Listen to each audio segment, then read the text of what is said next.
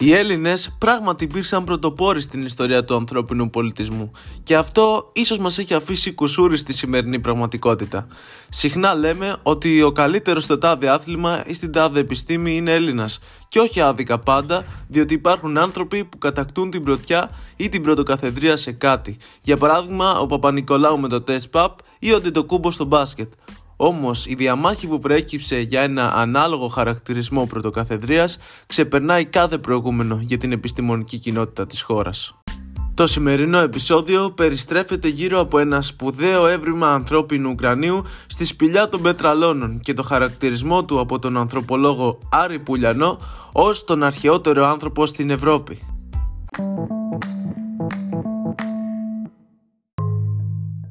Όλα ξεκίνησαν το 1959 όταν ένας βοσκός στην περιοχή παρατήρησε μία ραγμή στο έδαφος και κάλεσε τους Ιγοριανούς να σκάψουν για να βρουν νερό όπως πίστευαν. Όμως ανακάλυψαν ότι υπήρχε μία ολόκληρη σπηλιά και τον επόμενο χρόνο ένας ντόπιος μπήκε μέσα στο σπήλαιο και βρήκε ανάμεσα στους ταλακτήτες ένα κρανίο. Το κρανίο αυτό μεταφέρθηκε άμεσα στο Πανεπιστήμιο Θεσσαλονίκης και ο Γερμανός ερευνητής Μπράιτιγκερ το μελέτησε και παρουσίασε τα πορίσματά του σε διεθνές συνέδριο στη Μόσχα, υποστηρίζοντας ότι είχε ηλικία 70.000 ετών. Στο ίδιο συνέδριο βρισκόταν και ο ειδικευόμενος στην ανθρωπολογία τότε, Άρες Πουλιανός, ο οποίος από την πρώτη στιγμή πίστευε ότι το κρανίο ήταν πολύ αρχαιότερο. Λίγα χρόνια αργότερα ήρθε στην Ελλάδα και πήρε άδεια για να μεταβεί ο ίδιος στο σπήλαιο και να ερευνήσει, υποστηρίζοντας τελικά ότι το κρανίο ήταν 10 φορές παλαιότερο, δηλαδή 700.000 ετών και ανήκε σε ένα αυτόχθονο ευρωπαϊκό είδος ανθρώπου, το αρχαιότερο στην Ευρώπη. Για να τα βάλουμε όμως όλα σε μια τάξη και να μην μπλεχτείτε, ας δούμε την εξελικτική πορεία του γένους Homo. Πρώτα έχουμε τον Homo erectus που έζησε πριν 1,8 με 1,2 εκατομμύρια χρόνια στην Αφρική κυρίως, αλλά η χάρη του έφτασε μέχρι και την μακρινή Κίνα και την Ιάβα της Ινδονησίας. Αυτός ήταν ένας πραγματικός προϊστορικός Μέγας Αλέξανδρος. Και όχι, ο άνθρωπος των πετραλώνων δεν είναι Homo erectus, αλλά η ταξινόμηση είναι ελαφρώς δικαιολογημένη. Γιατί; Γιατί στην επόμενη θέση έχουμε τον Homo heidelbergensis, τον άνθρωπο της Χαϊδελβέργης. Πω, θα πέσει σαρτά μου αυτά τα ονόματα ο οποίος τελικά φαίνεται να είναι ο άνθρωπος που βρέθηκε και στα πετράλωνα. Αυτό το είδος ανθρώπου βασίζεται σε ένα έβριμα από τη Χαϊδελβέργη ηλικίας 640.000 ετών και θεωρείται χρονοείδος, μεταβατικό είδος από τον Ερέκτους στους δύο νεότερους ανθρώπους. Εμάς, τους Homo sapiens και τα αδέρφια μας που δολοφονήσαμε πριν 41.000 χρόνια, θα το αναλύσω σε άλλο επεισόδιο, τους Neanderthal. Επομένως ναι, ανήκει σε έναν από στην Ευρώπη ως είδος. Αλλά όχι ο αρχαιότερος. Δεν είναι σίγουρο αν είναι ο αρχαιότερος. Έχουν βρεθεί δείγματα επίσης σε Γαλλία και Ισπανία, ενώ υποστηρίζεται ότι ανήκουν σε αυτό το είδος και απολυθώματα από την Αφρική, ειδικά τη Ζάμπια, και μερικά από την Ασία. Πάντως υποστηρίζεται ότι μπορεί να αποτελεί αποκλειστικά ένα ευρωπαϊκό είδος.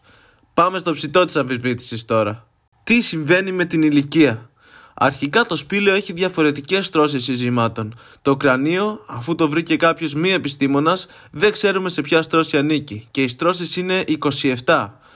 Μέσα στην κάθε μία υπάρχει μια νέα ιστορία γιατί εντοπίζονται απολυθώματα από διαφορετικά ζώα διαφόρων μεγεθών και διαφορετικών ηλικιών, αν και όλα συγκλίνουν προς ένα γενικό χαρακτηρισμό, το πρώτο μέρος του μέσου πληστόκενου. Πάμε σε ένα μικρό διάλειμμα από τα ανθρώπινα.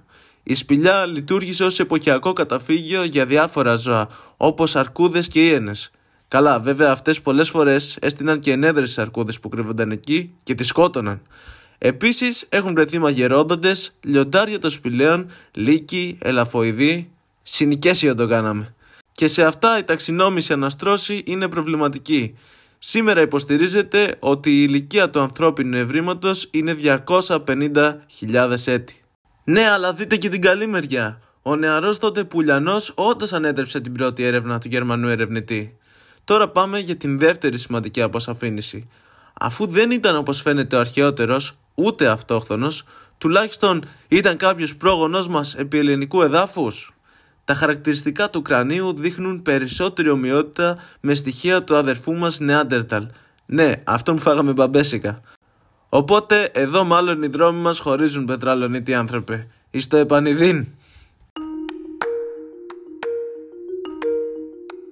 Στο σημείο αυτό θα ήθελα να προσθέσω πως πρόσφατα βρέθηκε άλλο ένα σκελετικό τμήμα ενός τέτοιου ανθρώπου σε μια σπηλιά στην Πελοπόννησο αυτή τη φορά, πάλι στα 250.000 χρόνια πριν περίπου. Όμως αυτό των πετραλώνων είναι ίσως το καλύτερα διατηρημένο κρανίο προϊστορικού ανθρώπου στον κόσμο. Τι κάνεις, δεν ρίξε μια κοινοποίηση μετά να το μάθουν και οι άλλοι, είναι σημαντικό. Δεν ξεπερδέψαμε όμως έτσι εύκολα. Θα σας συντριγκάρω στο τέλος που λέει και ο φίλος ο αρχαίος storyteller.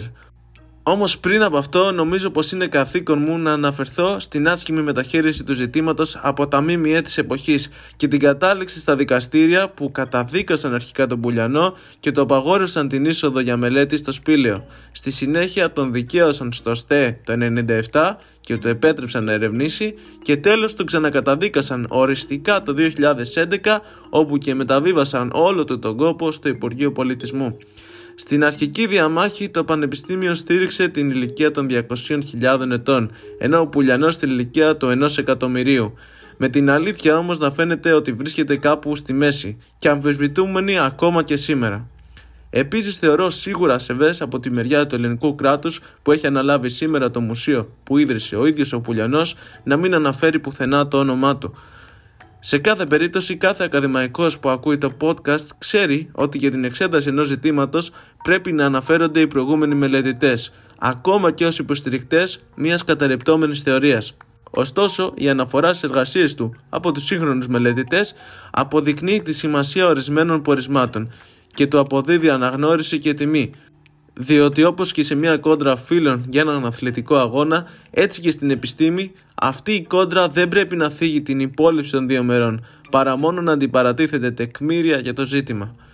Κάτι τελευταίο και ιδρικαδόρικο λοιπόν όπως υποσχέθηκα, είναι ένα έβριμα από το Κίσαμο Κρήτης με πατημασιές ανθρωποειδών, όχι ανθρώπων, ηλικίας 6 εκατομμυρίων ετών.